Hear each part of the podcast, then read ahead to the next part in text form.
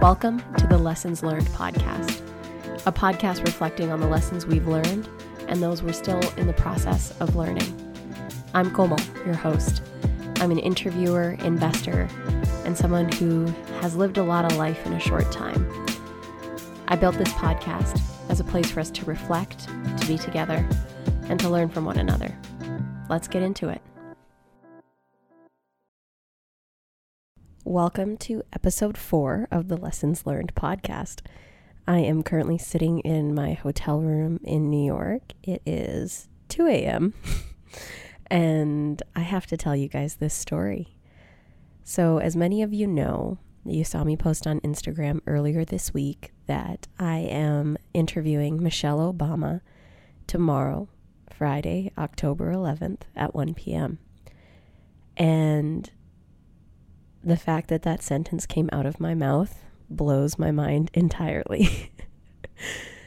I am so grateful for this opportunity. I am so grateful for this validation of what can happen when we dream big, when we take consistent action over time towards our goals, and when we go all in on ourselves. This dream has been a long time coming. I planted a very important seed in Denver, Colorado in December of 2018, so almost a year ago, about 10 months ago. And I'm just going to take you guys through the story chronologically and stay with me. This is when I wish I could draw you guys a diagram of all the things, but if you listen closely, you'll be able to hear all the details and know all the things of how this all transpired and came to be. And at the outset, I just want you to know that it is definitely consistent action over time. It is a result of people believing believing in me and reminding me to keep going for my dreams and keep asking and keep being persistent. And it's also because I finally allowed myself to trust and believe in myself.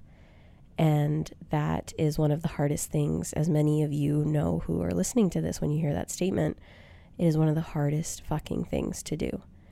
So let's go back to December 2018. I suffer from endometriosis, and shortly before Mitch and I got married, I knew or I was told that I would require surgery.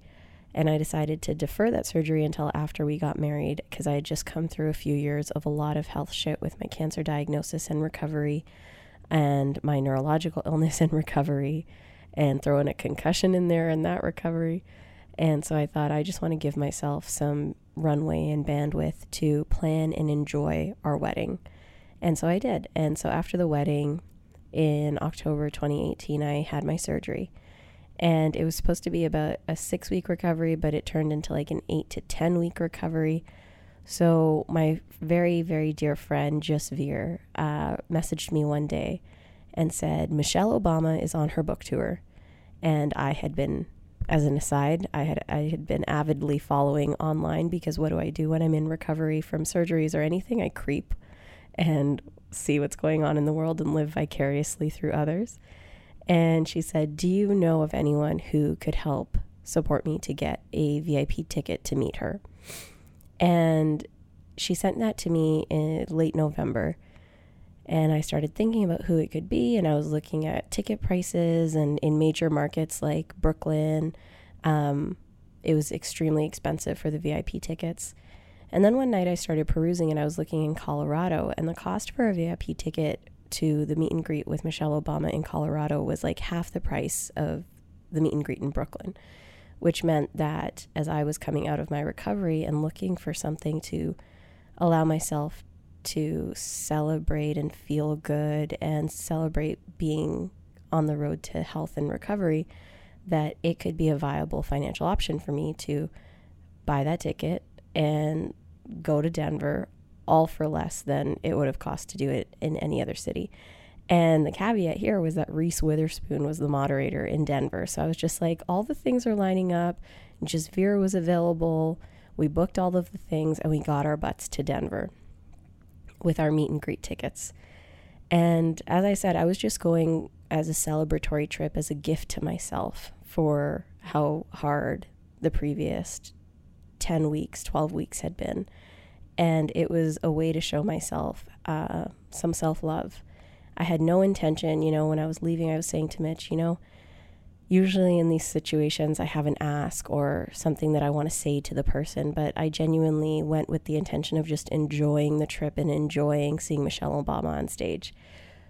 But the universe, God, whatever you call it, had different plans for me. And when we landed, I saw a news update that Michelle Obama and her team had just announced that she was adding additional tour stops for her book tour because she had initially done 10 cities with some standout moderators Sarah Jessica Parker, Reese Witherspoon, Jimmy Kimmel, uh, Phoebe from Two Dope Queens. Um, and she was adding additional tour stops and she was adding Canada to that leg of the tour. And one of the stops was in Edmonton. And as soon as I read that, the seed was planted. I am originally from Grande Prairie, Alberta. Edmonton is in Alberta, which is a province in Canada. And I got it in my head that if Michelle Obama was coming to Edmonton, she needed a hometown girl to interview her. So I proceeded to spend the next 16 hours or so drafting, and I still have it in my notes on my phone, and I've read it to a couple of people over the last days, drafting the pitch that I was going to deliver to Michelle Obama in person at the meet and greet. And I had memorized it, I'd gone over it over and over again and it was something like this it was Michelle, I premiered my documentary film Dream Girl at your White House, and it completely changed the trajectory of my life and my business. And through doing that, I was named to Oprah Super Soul 100 list. And from there, I, I'm losing my words right now, but uh, named to Oprah Super Soul 100. And then I got very sick and I was diagnosed with cancer and recovered and had a neurological illness and recovered. And as I'm in this recovery season and I'm starting to come back to my career, it's made me very clear on what it is I'm supposed to do. And a big part of that is interviewing people I admire most. And I know you're coming to Edmonton, and I would love to interview you when you're in Edmonton. I've interviewed a number of people in the past, including Sophie Gregoire Trudeau, Canada's First Lady uh, Rupi Kaur, the New York Times bestselling author, and I would so love if you'd consider me for Edmonton. Now, let me reverse engineer that pitch for you because a lot of intention went into the, and I didn't give you the best version of that pitch because it's 2 a.m. and my mind's trying to get this whole story out to you guys. But the reason I pitched in that way was I started with the premiere of Dreamgirl at the Obama White House. I needed to build credibility in the first two seconds because she hears a lot of people all day, every day, and I just knew I had to have a differentiator. So, what is going to command attention right out of the gate? The most relevant fact that while she was her and while she, President Obama was in office and she was there as well, we premiered our film under their mandate. And from there, sharing that I was on Super Soul 100 was another validation credibility builder.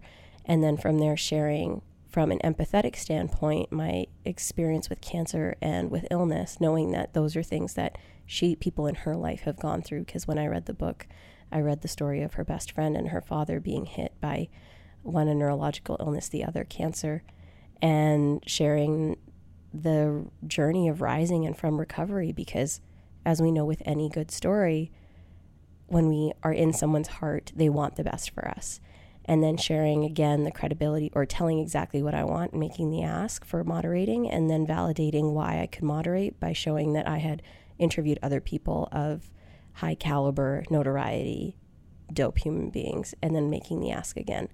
So, this is the same way that I write any good pitch email. It's just how compelling can I make the story and how do I add the most relevant of facts. And after I did that 40 seconds, she grabs my hands, she looks me in the eyes, and she says, this is destiny. We were talking about who should moderate these tour stops last night, and we're going to make this happen. Guys, Michelle Obama said, This is destiny to me in December of 2018. And I was floored. I it's strange, but I remember very clearly earlier in the day practicing the pitch and just sitting in my hotel room and not feeling nervous because I knew she would say yes. It was a no-brainer to me. It was a it, it when I pitch or when I ask for something from people, I do it rarely, but when I do, I make sure I do it in a way where yes is the only answer. Or I ask myself if someone were to ask me this in this way, what would my response be? And so I'm very calculated, very methodical in how I position these things, especially in very high impact, like short period of time situations, such as a VIP meet and greet where she's meeting hundreds of people. And so for her to give me that response, it was like, okay, game is on. So she introduced me to her chief of staff, Melissa Winter, and Melissa and I chatted. I, I she said, "Fill me in. What did what was spoken? Tell me what I need to know." told her the pitch. She gave me her email and she said, follow up in January when I'm back. We're crazy right now, but we'll be able to get things organized in January. Now, I want to rewind a little bit too, because there was this wonderful group of women from Utah in front of us who were together celebrating their 50th birthday because they were all turning 50 that year, been friends for years. And Jasvir and I befriended them and told them what I was there to do and what we were there to do. And what actually worked so well in our favor too was when they went up to Michelle Obama, they got their picture, and then Michelle was starting to talk to them to ask them about themselves. And one of the women who follows me on Instagram still and is an incredible human being and messaged right away when when this all when I got the con- confirmation a few days ago, uh, commented right away on the post. She looked directly at me and said, "Michelle, we want to give our time to this young woman because you need to meet her." And so that would it, it happened serendipitously. It wasn't something that I necessarily asked for, but they absolutely offered it when we were in line. I didn't expect them to actually do it, but when they did, she, her focus was on me. She knew something was coming. So that primed her for that. So this all takes a village. Like there's so many parts to this story, and I don't even know how far along we are. Let's see. We're already 10 minutes in. I will accelerate the storytelling process. but I just thought details are important because this was a massive dream of mine. I don't just want to tell you guys the glossed over version of this. I want you to know exactly the thought process I had, how I went through the various stages of this experience so that you can apply it uh, in the ways that make sense for you and the dreams that you're going to achieve. And so you can see the, the kind of strategy I had in, in my mind while going through this and also being very excited about all the things I'm sharing because this has been a wild ride. So the ladies opened it up for me, primed her. I did my pitch, introduced to Melissa. So Melissa tells me email in January. So the first working Monday in January, I draft my email to Melissa, reminding her who I am, linking my bio in the text or after the signature, my email signature, um, giving a list of all the interviews I had done prior to, which included the Sophie interview, a Rupi interview, and a, a few others. And she emailed me back right away once I pushed send and said, You've been on my mind this morning. Which, what? And she said, Can I selfishly ask you to hold the date in February for the event? We have some things to firm up, and we're going to be taking the list to Mrs. Obama very soon for this next leg of the tour. tour so stay tuned. Um, I was floored. It all just still felt too good to be true. I was like, this is insane. How is this happening so easily and so quickly? And I was in flow, I know that. But over the weeks that came, I didn't get a hard confirm. I still had the date marked in my calendar. I was corresponding with Melissa. Probably I was following up every two weeks just to check in, just to be on the top of her inbox. So when you're trying to petition for yourself or go for something, persistent, consistent follow up is critically important because your relevance stays top of mind for the person that you're trying to negotiate with or trying to plan something with.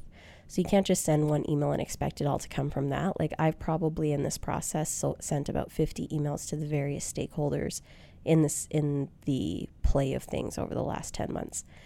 So as the date approaches, I just started getting this feeling in my gut. I was like something's up. Like I don't know maybe it's not the time, like they're not fully confirming. I don't know what they're waiting for. And then I sent an email two weeks before the event and asked again. And Melissa shared that a prominent media personality had confirmed for Edmonton and another tour date. And had known Mrs. Obama for a very long time. And they ha- had been interviewed by her a number of times and felt discomfort from with this individual. And uh, the person ended up being Robin Roberts. So Melissa didn't tell me in the email, but she told me that, or the press release came out the next day and I saw it. So when she emailed me, I was obviously devastated. I just remember it was like three months. Like I found out in March, and it was after International Women's Day, after I'd gone to India and done a lot of amazing, like, witness of work that's being done with young women and girls in rural Punjab around um, menstrual hygiene and smart classrooms and access to education. And I just was feeling this sense of massive purpose and that this interview would somehow help accelerate that massive pers- purpose. So when I heard the no, I was I was really sad. And when I heard that it was Robin Roberts the next day, I had previously said thank you Melissa for the update. Um, this is too bad. I'm very much looking forward to being there. The next day I saw it was Robin Roberts. I replied to her just saying, Robin Roberts. Um, I completely understand. Like, eh, but another thing I'll add here is that when I was in Denver, I saw that at the beginning of the show uh, for the book tour, they did a portion where they did introductions of local leaders. So local leaders shared their I am becoming stories. And if you think about the logistics of the event, you have the event producer who is producing the overall experience for the audience and the flow of um, who's on stage when, what the staging is going to look like, what the set looks like. And then you have Michelle Obama and her chief of staff and their office that is coordinating the who is going to be in the conversation part of it, not the production part of it. So, who's going to be interviewing? What are the questions going to be? But everything around it is done by the production company who's producing the tour. So, this opening statement section wasn't being orchestrated by the direct office of Michelle Obama, but the production company. So, when I found out I wasn't interviewing, I thought, you know what? it was so powerful to see and hear the stories of the people who went on stage at the top of the event. Um, if I can't interview, it would be incredible to be one of those people. So, in my follow up to Melissa, I asked, you know, would it be possible to be thought like included as one of the leaders on stage? And she introduced me to the production team right away, and it all worked out. So that's how I got to be on stage in Edmonton while not interviewing Michelle Obama, but sharing my story to 20,000 people. And when I was thinking of what I was going to say on stage that day, I was talking to one of my best friends, Julie, and I said, I want to plant a seed here. And the seed that I was planting, it was more an affirmation for myself than for anyone else. And the statement that I made on stage was, I'm becoming a leader this country is proud of. I am becoming a leader who is well mind, body, and soul. And I said another statement. I could pull it up on my phone, but I'm not going to right now. But it was very powerful for me. And, you know, I stated that I was a cancer survivor and like proud of it. And that's when I teared up. And it for me was just like a very powerful moment to say, hey, world, I'm here. I'm back. And I'm ready for whatever is meant next for me. And I think it actually worked out perfectly because in sitting in the interviewer chair with another person, it's not about you. The conversation isn't about you as the interviewer. Your job is to bring out the best in the person in front of you. The stories that are going to most impact the room that you're in. And you read the room, you read the vibes, you read the tone of the things that are happening in the world at that time. And then you leverage the expertise, knowledge, life of the person in front of you to elevate the mood in the room, to leave people wanting more, to leave people inspired, uplifted, changed. That's the role of an interviewer. That's what I love to do. That's why I've gone all in on interviewing because there's there's nothing I'm more passionate about in the world than leveraging the stories of others to uplift more and more people. But that day, by not being in the interviewer chair, I got to stand up there and declare to 20,000 people in my home province of Alberta who I am and what I'm here to do. I'm here to become a leader this country is proud of. And so that, although I didn't sit in the interview chair, could be seen as a failure. I was devastated that didn't happen, but I asked for the next best thing. And they said yes. And that was a huge win for me. So after that event, I was very proud of myself. Robin Roberts put me up on her Instagram stories. That's what you guys see on my Instagram highlights. Um, that's still there. And after the event, didn't think anything of it. Went on with my life, had a wonderful summer.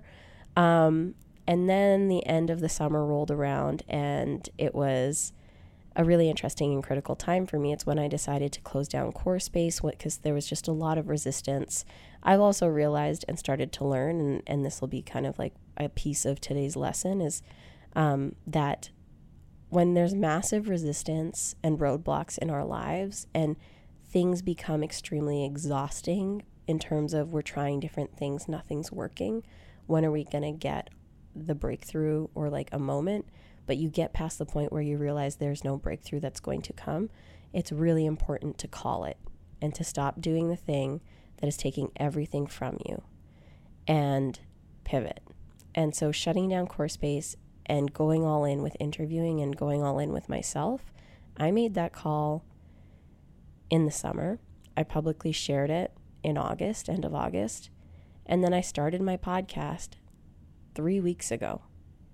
Within about five weeks of me declaring I'm going to be an interviewer full time and this is my job, this is what I'm doing, I moderate, I interview, I host, I have secured one of the most important interviewees in the world and am having a career highlight moment already. Mitch's dad said to me, he's like, "You you declared this, and now you've already got one of the most impressive interviews you could possibly have in your whole career." He's like, "You just got to retire," and I'm like, "No, like this is just the beginning. The gift of Michelle Obama saying and her team and everything working out. Which now I'm going to get into the nitty gritty of this specific how this came to be. Um, the beauty of it is, she is inadvertently validated any future guest that I want to have on this show. So, for example, the is it a president or prime minister of New Zealand? I think it's prime minister. Yes, Commonwealth. The prime minister of New Zealand, Jacinda. I just am so enamored by her and love what she is doing and everything she says about economic growth being secondary to quality of life for her citizens and in terms of where people are at below the poverty line, etc. And I would love to interview her one day. And now that I will have had the opportunity to interview Michelle Obama, interviewing her doesn't feel that hard or impossible. And so this validation is so massive in the trajectory of this show of lessons learned and anything else that's to come for me. Um, so it's such a beautiful thing to reflect on and, and that I'm just thinking about right now. So from having a painful summer to changing everything about my career and going all in with myself, saying I'm an interviewer, to now having this incredible opportunity, it also shows me that when we choose the path, the path of least resistance, which is often the path that requires us to believe in ourselves the most and and go all in with ourselves the most, which can be the hardest thing for a lot of people for a long time, things get a lot easier.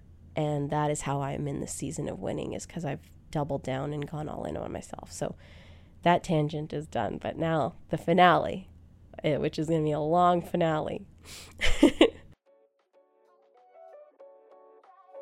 This is the part of the show where I ask you, our incredible listeners, to slide into my DMs and share your ideas, your stories, and your experiences with me so we can dive into our lessons learned together.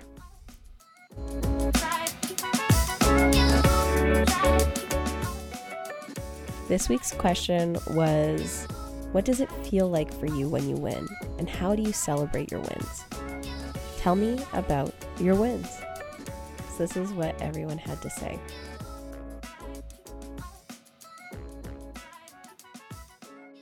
The first person My win these days is simply getting clarity of what I want and not feeling guilty for that, and then expressing to others what I want and need. I can't believe how long it's taken me.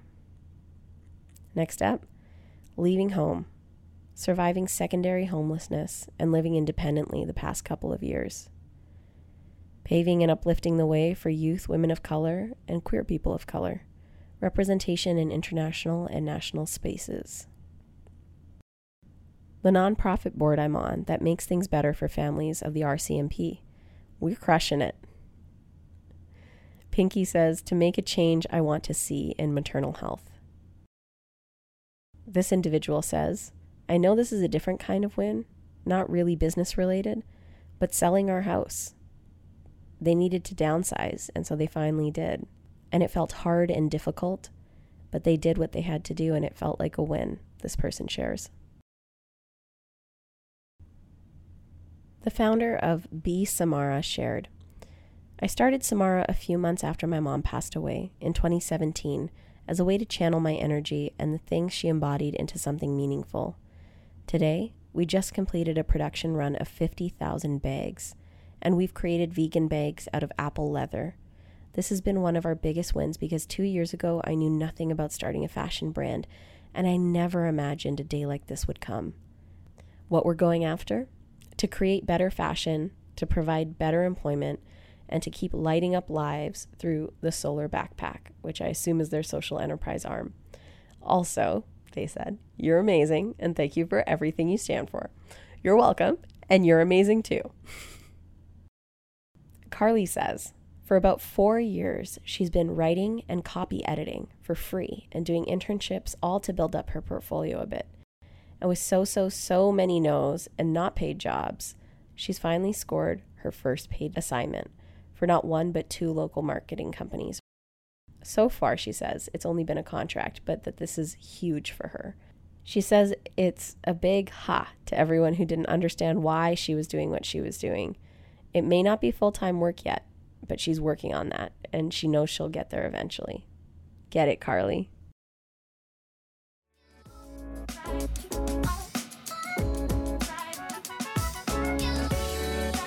Thank you guys for sliding into my DMs. Stay tuned on Instagram for your next opportunity to be featured on the show. Now let's get back into the episode.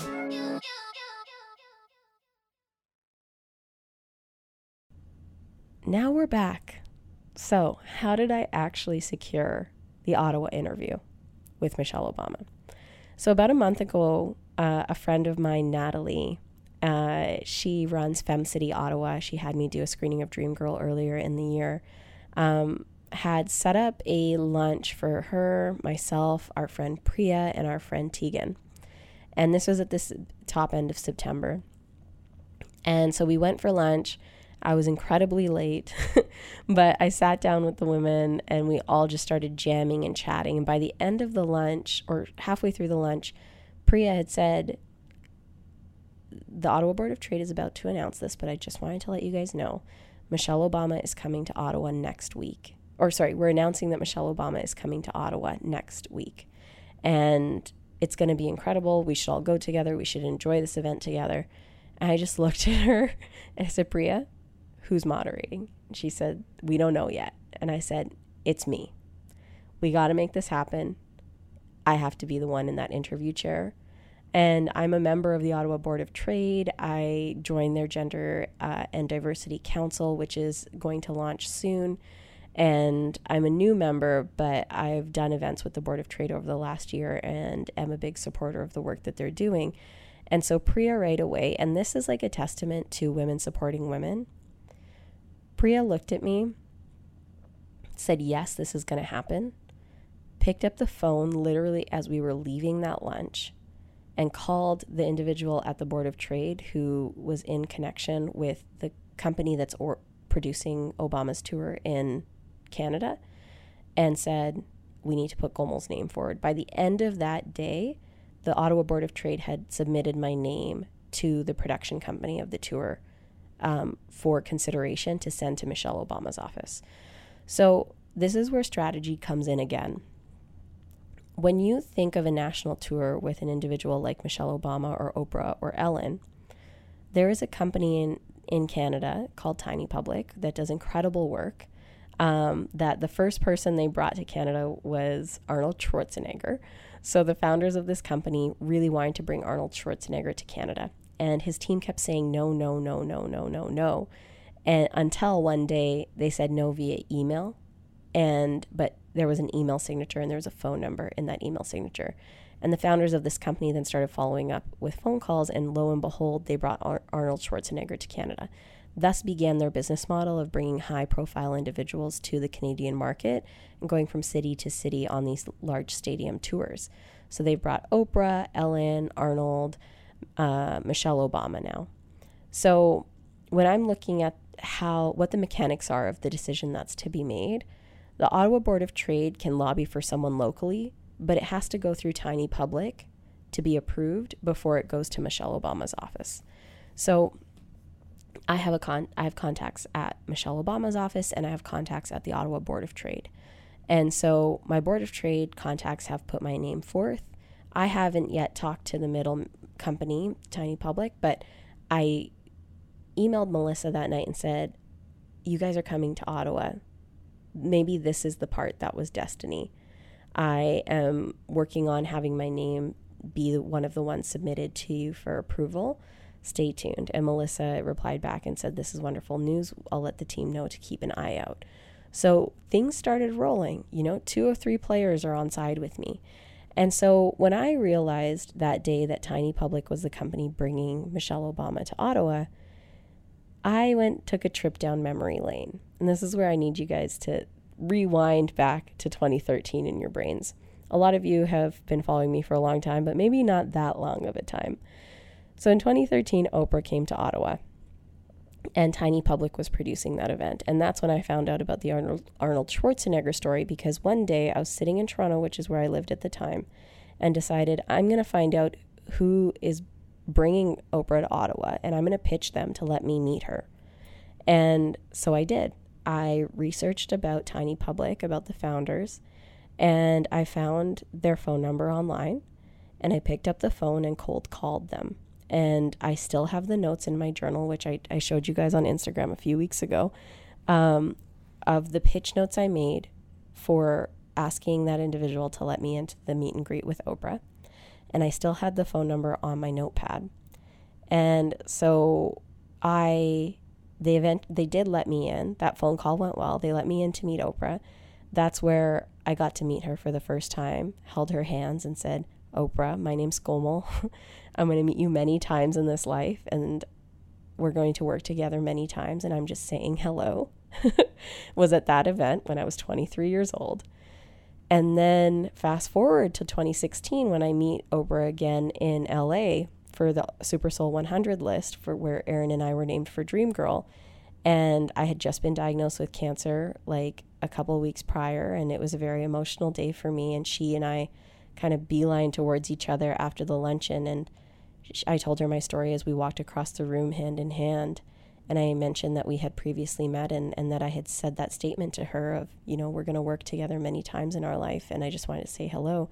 She looks at me square in the eye and she says, Did you ever imagine you'd make it happen this fast?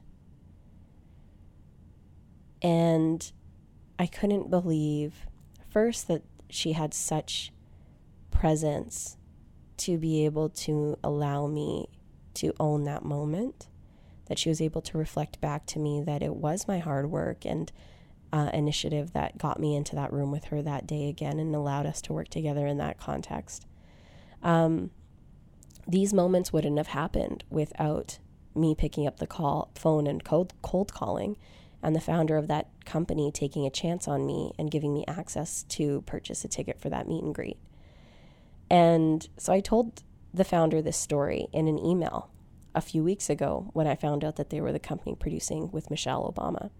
And I told him our whole story. I told him that he would have heard from me six years ago and that this is a very full circle moment. I shared with him all the interviews I'd done, the recent interviews with the first ministers of Canada that I did, and I pushed send. And he replied back right away because the thing is, when you write a very compelling email in that way, that is an equal parts heart, strategy, substance, and like shows how awesome you are, people don't get a lot of emails like that. They feel compelled to respond to those kinds of emails. And especially when they ask, Is this big? It takes a lot of guts and courage to make that kind of ask, and people recognize that. So, sincerity goes a long way when it comes to your big, big asks. He replied right away and said, You know, with the moderator, we're going to go a different direction, but let's touch base next week. So obviously I'm gutted, like not gutted, but just like, okay, this isn't going to be an easy yes. I'll follow up next week. And keep in mind that, like, I still have the taste in my mouth of that feeling of getting told no in March of this year. And so part of me is afraid of going all in and believing this can happen because I don't want to be disappointed again. So the following week, I sent an email. It wasn't very compelling. It was just like, a, hey, just following up, Christian, as you suggested. Um, and that was it. I didn't end up hearing back. I then just proceeded to kind of let it go. I was like, okay, maybe it's not meant to be. Another week passes by, and I'm sitting on a call with Kim, who works with me on work stuff, but is also now a very dear friend. Um, shout outs to Kim. And we were just chatting, and I was like, Kim, I have this guy's phone number from all those years ago. And at this point, I hadn't pulled out my journal, but while we were chatting, I did. And I found the notes that I made for the Oprah call and I found his phone number there. And I was like, should I just email him a follow up? Like, or should I even follow up? She's like, call him. And I was like, okay, I'm going to call him right now. And if it wasn't for Kim and that reminder, I likely wouldn't have called him. And so I called up this individual and I caught him right after lunch. He was in Winnipeg and he said, You know, we just finished Michelle's event here in Winnipeg. And I you know, this it's been such an incredible day. I'm we're just kind of taking it easy right now. And I asked him like, "Have you guys finalized the selection for Ottawa?" And he said, "You know, we have, and unfortunately, like it, it's not you." I said, "That's totally fine because the energy I had was, it's about long-term relationship building as well, right? Like, if it's not this event, maybe it'll be a future one. It's really great to be grateful to the people who have helped you get where you are now, with which this individual is a part of that story for me. So I switched gears and it was like, okay, well, I want to just use this as an opportunity then to say thank you for even considering me and to just stay in touch for future opportunities. But then he said, you know what? Something might, let's touch base next week because there is something that I think you might be interested in. And fast forward to this last week, when I got the, and I thought there was a little bit of hope from what he said about like wait until next week. So I didn't fully believe it was a no. So then this last week, I touched base because I had found out from a contact that the list of names for the event had actually gone to Michelle Obama's office. And so when I found that out, I emailed Melissa from Michelle Obama's office and said, Hey, you might be getting some names today uh, just throw it, letting you know if if mine is one of them. I hope you'll still consider me. The next day, I receive an email back from her team that says, "Hey, they actually sent someone else's name, and he came very highly recommended, and so they've gone a different direction." And that is when I thought it was officially a no. And I got sad and I had my cry. But this time, what was different between this and the no in February was because the band aid had already been ripped off in a big way back then, I didn't feel as devastated. And because I think of how I've learned how to come back from things, I didn't let myself ruminate in that no. Instead, it was like, okay, not yet. It wasn't a no, this is never going to happen. It was a no, it's not the right time. And so I got to cooking a big Punjabi dinner. I made chicken curry and um, I made gajra da sabji, which is just, just delicious. And I made fresh rotis for the whole family. And initially, when I was cooking, it was like frumpy. I was like, I don't know if I'm crying because of the onions or if I'm just actually crying. Um, and then Mitch's dad came in and we just turned it into a really nice evening. And by the end of the night, I recorded that series of videos that you guys would have seen on Instagram of me saying, you know, it's not me, it didn't work out. And feeling, you know, like it's not about if it's going to happen, it's when. And it might take a few years. Like I thought I had more work to do. I thought that this was just a sign that, you know, I mean, this is a big deal. It's Michelle Obama. Like on this, on her tours this last year, like maybe 20 to 30 people have interviewed her and I could be one of them and I'm trying to be one of them. And so I have to be my most excellent self in order to get in that chair. And so I was ready to put in so much more work to bring this dream to life over the next few years.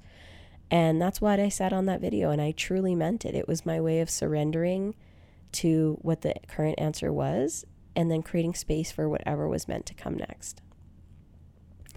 Now, what came next was wild. so I followed up with Melissa. I let her know, you know, as you noticed, I'm very persistent and I'm going to keep being persistent when opportunities come up and I see, you know, where interviews might be happening. I'll just keep checking in and let me know if ever it's too much.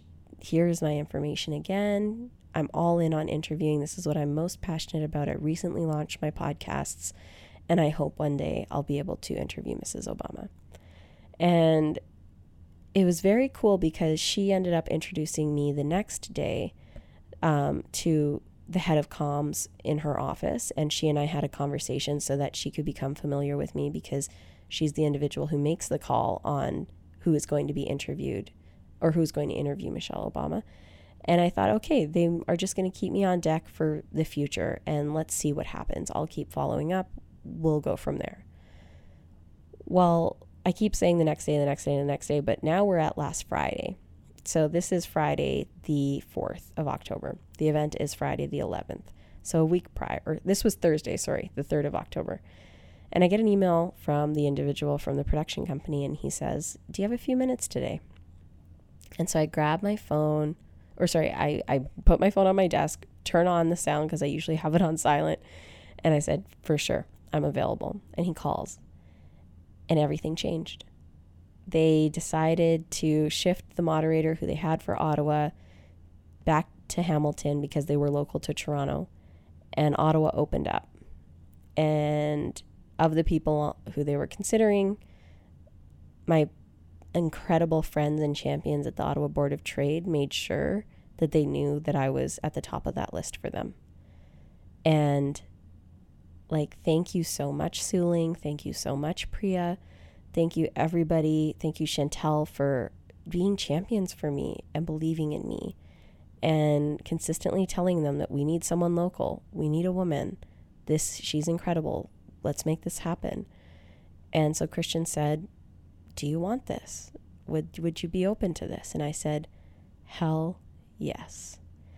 And it needed final sign off from her office and the serendipity of having touched base with her head of comms the day before was wild. And so approval came through. And Friday morning, Friday, October 4th, I got the 100% okay. You will be interviewing Michelle Obama.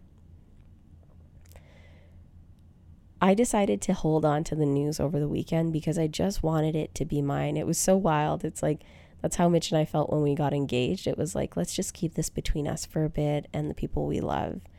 And I think that's sometimes the best thing we can do for ourselves when we get great news because you can synthesize it, you can chew on it, you can ask yourself what it means to you. You know, like a few days before, I thought this dream was going to take a few years, and here it was only taking a few days. That's a big change of pace. And we get to be gentle with ourselves and give ourselves grace and just kind of allow allow things to settle, allow the dust to settle and ask ourselves what what just happened? And so I took the weekend to do that, celebrated with the people I love most. And then on Monday, I told all of you guys. And your responses and reactions have filled my soul so much. And I told you like the nitty gritty of this story, and I actually don't know how much I should or shouldn't have been telling you, but I just, transparency is who I am. I think that if we see the architecture of how these things happen and how long it takes and how while or how long it takes for a seed to be planted and to bloom and blossom, like we need to know this, we need to share these facts and ways things happen with each other because if we don't then if it, by doing it it can happen faster for other people for their dreams because they can know or they it can happen with less turmoil because they can know that things take time, things are hard to do but if you're persistent, a no can turn into a yes. And persistent in a respectful way, not an annoying way or like an overbearing way. When I emailed Melissa, thank you, she just said, Your perseverance, like, look what happens from your perseverance. I'm so happy for you. And it's like, yeah, man, this was hard work over time. This was having tough skin, rejection after rejection, but knowing that those words coming from Michelle Obama of this is destiny were true. It just was on a different timeline. I also think February didn't happen because I hadn't gone all in on myself yet. I hadn't declared myself an interviewer. I hadn't I was still building core space. It wasn't the right time. So this for sure was like it's not a it's it's all about the right time. It's the no then was not no this is never going to happen. It was it's not the right time. And now is the right time. Guys, it's like 2:30, 2:40. How long have I been talking? 41 minutes. I, again, I just wanted to give you guys the ins and outs of this. I'm so incredibly excited. I'm so excited for all of you who are going to be there in the room tomorrow. I'm so excited for everyone who's going to be following along online. Know that this isn't just my win, this is our win. We did this. I wouldn't be here without you. I wouldn't, this wouldn't matter as much without all of you. And we can go for our wildest dreams and we can achieve them the right strategy, the right thought process, the right belief in ourselves, the courage, the confidence, the audacity. With all of these things together, we can go for our dreams. And it also takes a village. Like, as soon as I found out the news, my friends mobilized around me like crazy. People helping me, Kim helping me with press and getting things out there, Rhaenyra helping with design and making things beautiful as she always does my friends Presna, Mina, and Aruna helping me with research and question prep because I had to get questions in right away.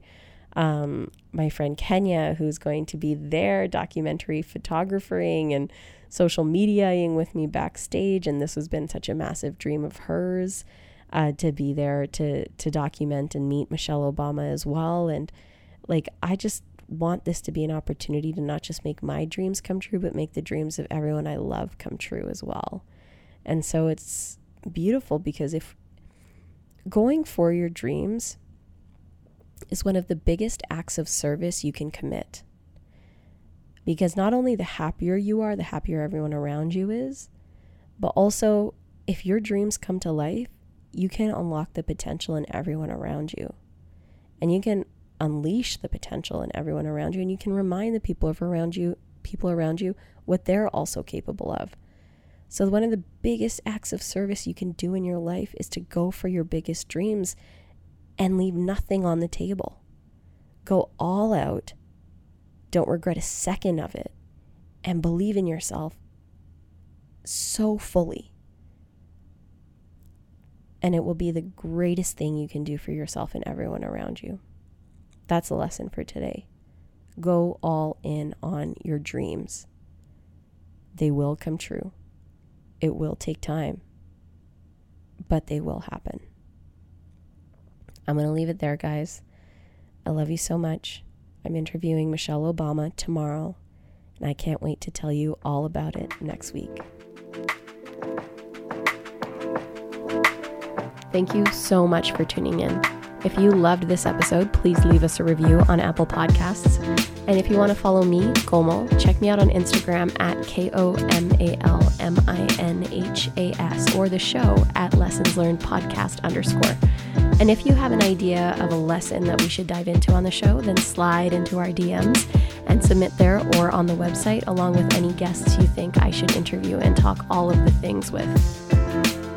As always, I hope that you make some time for you this week and reflect on the lessons you're learning or have learned, and take some time to celebrate all the incredible that is you.